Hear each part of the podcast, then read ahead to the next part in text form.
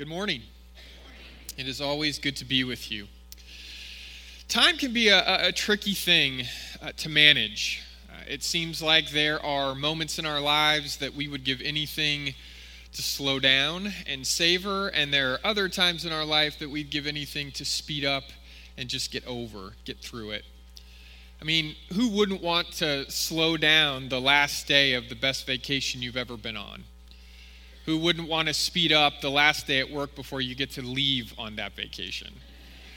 Who, who, who wouldn't want to slow down an evening where you're with great friends and you're enjoying good food? Who, who wouldn't want to speed up an evening where you're trapped on an airplane surrounded by strangers nibbling on honey roasted peanuts coming out of a tiny foil bag? We have moments in life that we wish time would speed up. We have other moments we wish we could slow down. And it seems like, no matter how hard we try sometimes, we don't have control over that. Time in our lives often feels like some sort of force that is outside of us and beyond our, our control. That, that we can't really tell time what to do. And yet we, we have a sense that time is able to, to call the shots in our lives often without asking our opinion. And so we can feel at times that we're at the mercy of time. But if you've, you've lived long enough, you know that while there is no doubt that time is a powerful force, like, like gravity, like gravity, there are ways that we can partner with time in our own lives in ways that help us more than they hurt us. Our relationship to time, our partnership with time, the key is attention. What we use the time we have to pay attention to, to focus on, to let our hearts linger on. And I have found in my own life that what I choose to pay attention to in this moment directly impacts what I'm going to be focusing on in the next moment and what I'm going to probably be allowing my heart to linger on in the moment after that. We have decisions we have to make, not just about the time that we've been given, but how we're going to use it, how we're going to pay attention, focus, let our hearts linger on. We speak as if we don't have control of time. We, we speak as if we're, we're victims of our own schedules, but we know, we know that's not the whole truth. And what I want to ask you this morning is in the past week, the seconds, the minutes, the hours, the days that God gave you, what did you choose to pay the most attention to? What did you decide to focus on? What, what did you let your heart linger on? The dark or the light? Love or hate? Good or evil? What were you watching in this past week? It's been, in many ways, a scary week. It's been a scary couple of weeks, hasn't it? All kinds of terrible and terrifying things happening all over our world, innocent people losing their lives for no good reason at all, countless news organizations breathlessly reporting sorrow and pain and sadness. The, the images have been heartbreaking. The stories, too much to handle. And yet, I find that in my own life, with my own time, the moments that God has given me, that I, for whatever reason, I'm, I'm tempted to pay attention to, to focus on, to linger on those, those dark things. The hate, the evil. And I can start to feel like I'm being overwhelmed. Because there's just so much so much I don't understand, so much that, that makes me feel like I'm out of control. Where did you let your heart linger in this last week? I mean, there, There have to have been moments, whoever you are, when you, you wondered if things were coming apart at the seams. And maybe it wasn't just in the broader world out there. Maybe it was in your own life, in your own heart, in your own family, your own friendships. Are you focusing on? What are you paying attention to? What are you letting your heart linger on?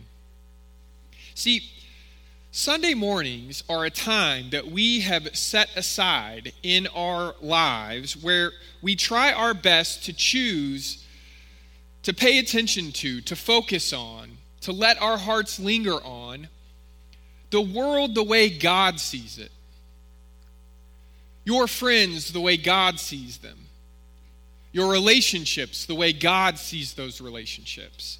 We, we intentionally carve out a space in a chaotic world and in overly busy schedules to stop and try our hardest to choose, to decide, to see everything the way God sees everything, no matter what. Our time together on Sunday mornings in, worship, they, have the potential to be, they, they can and they should be, these shared experiences, these shared collections of moments where we try to open up our bruised hearts once again to dream God's dream of our broken world made right.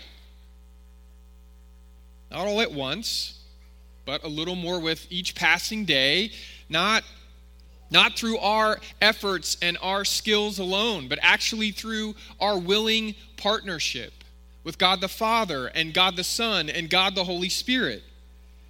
There is a day coming, brothers and sisters, this is what worship tells us. There is a day coming when all the things that frighten us the most will be a distant memory. And our spiritual decision to use this worship gathering, our spiritual decision to use this time we have together to pay attention to that eternal promise, our decision to hold on to the divine hope of that day directly impacts the way you and I can live in this day. And so we come to this place and we try to believe again. If you've got your Bibles, open up to Revelation chapter 21. We'll start in verse 1. We'll read the first five verses, and then we'll read verses 22 through 24, and then we'll close by reading Revelation 22 1 through 5. The Apostle John writes Then I saw a new heaven and a new earth. For the first heaven and the first earth had passed away, and there was no longer any sea. The sea was the deep, dark, scary place in the ancient world.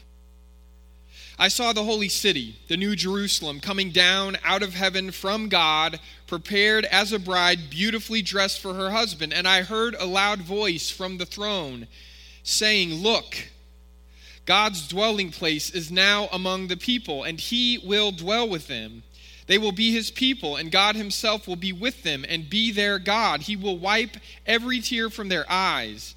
There will be no more death, or mourning, or crying, or pain, for the old order of things has passed away. And he who was seated on the throne said, I am making everything new. I did not see a temple in this city, John writes, because the Lord God Almighty and the Lamb are its temple.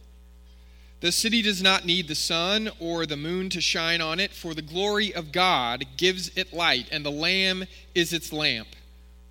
The nations will walk by its light, and the kings of the earth will bring their splendor into it.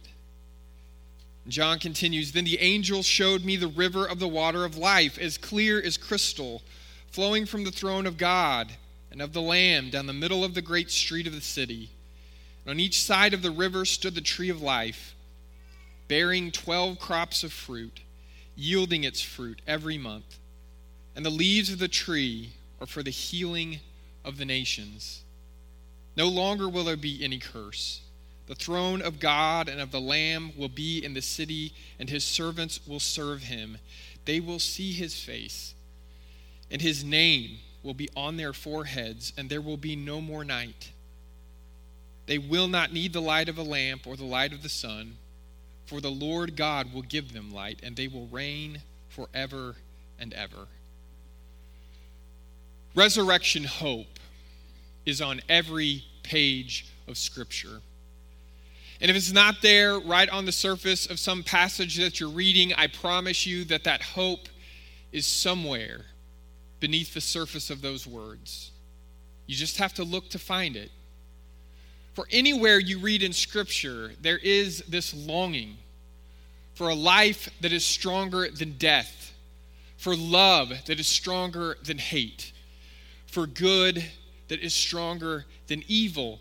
Over and over again, we are given the invitation to not just believe, but to see against everything else that makes it hard to see, against all the odds that make it hard to believe and hard to trust and hard to hope, there is this belief that God isn't through with us yet, that God hasn't given up on any of us, that God is in an act of new creation. And so we, we go to books like Revelation and we find that hope is right there on the surface. And the words that I just read are often read at funerals. They are read when times are, are, are, at their darkest. Because we want to trust, we want to believe, we want to hear again this truth.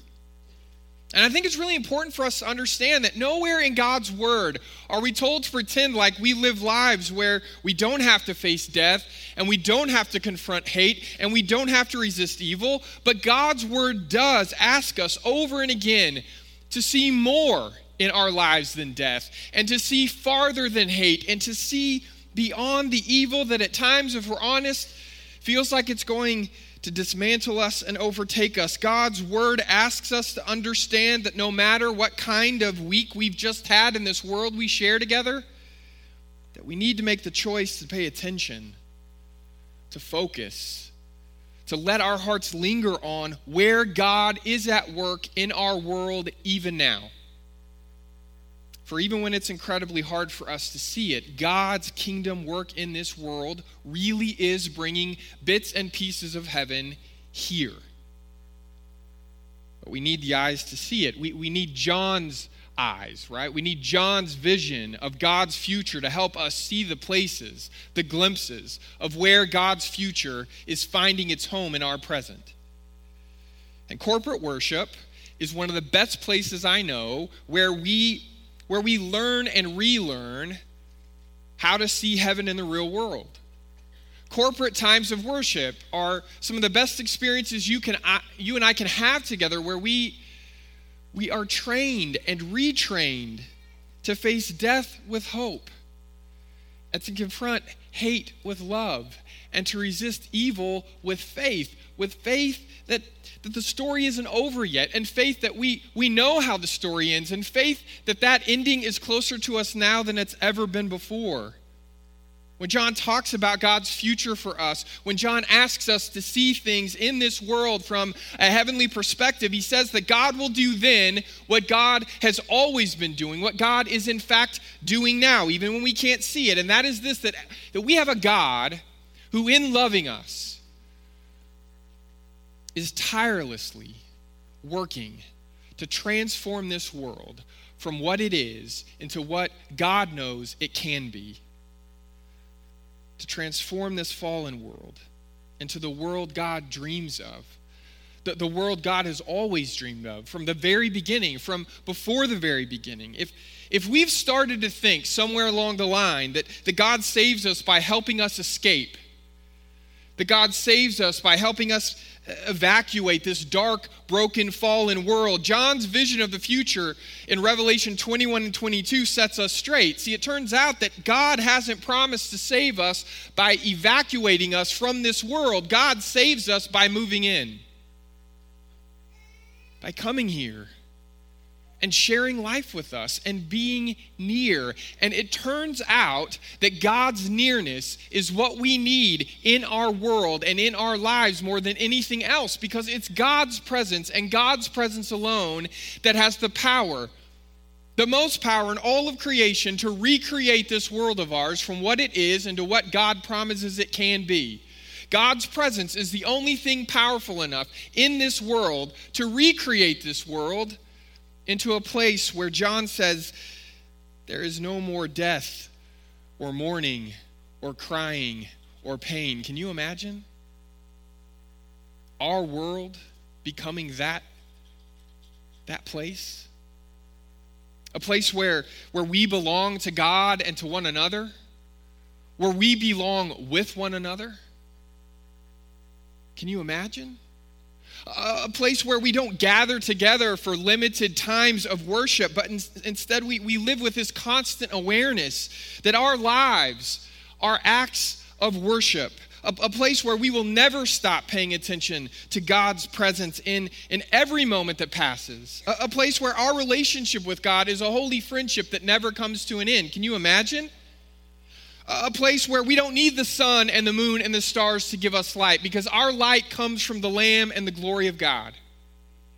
A place where people from every nation on the face of the earth stop struggling and fighting against one another and instead join hands together and pledge allegiance to the kingdom of God.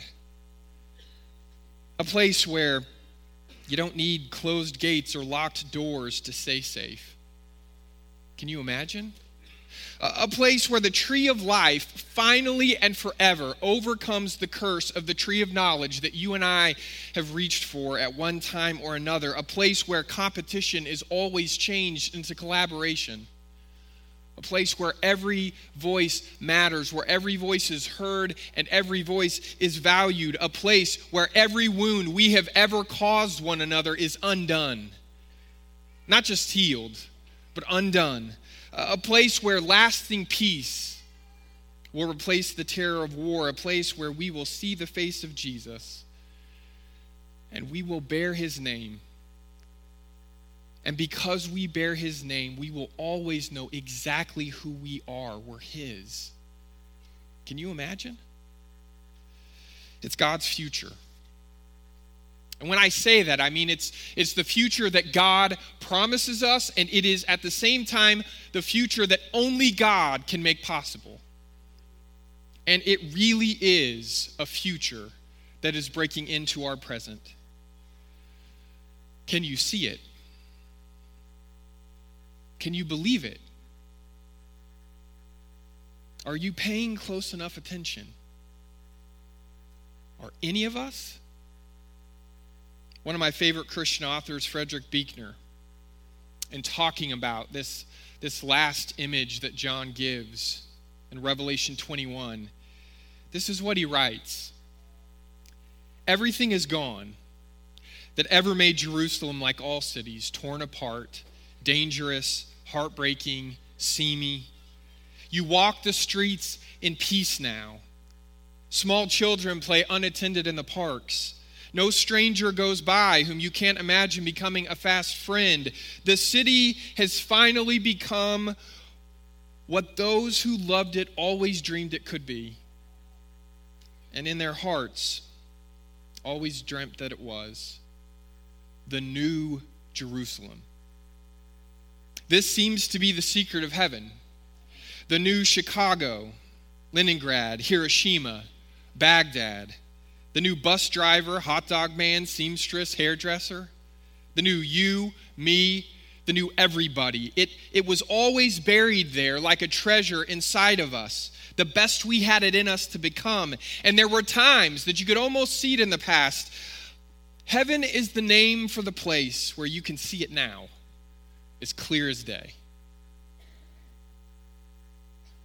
Brothers and sisters, I don't know about you, but there are times when I can see it. I can see it as clear as day. It's not all the time, but there are times when I can see it. The new Abilene, the new th- Southern Hills, the, the new families, the new marriages.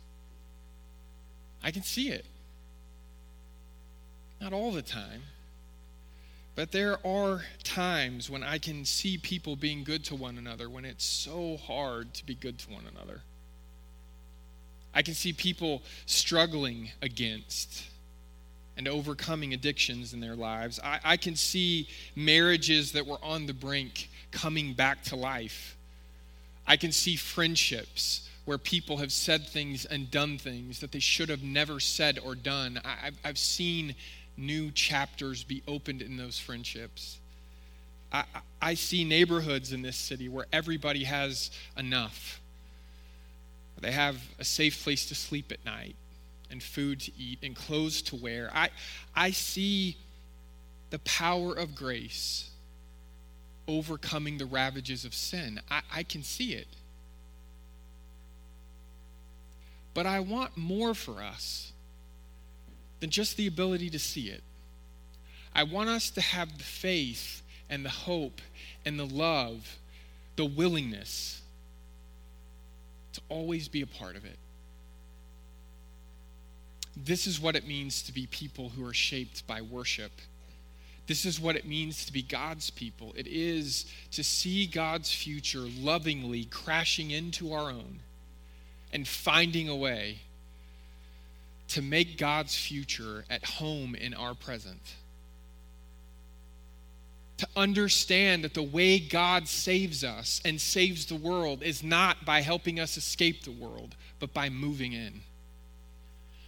We're going to sing together now, and as we do, our shepherds and their wives will be standing in various places throughout this room to pray with you, to be community for you and with you. This is just one way that we express what it means to be together in the family of faith. And so, if you came this morning with a broken heart, if you came this morning having used most of the time in this last week to worry and, and to focus on the things that make it feel like everything's falling apart, choose to use the next few moments as a time to pay attention to the things that give you hope and strengthen your faith and help you know the love of God. These couples want to pray with you and minister to you. I'm going to ask them to stand up if they will, where they are, so you can see where they're located in the room. Go to them as together we stand and sing.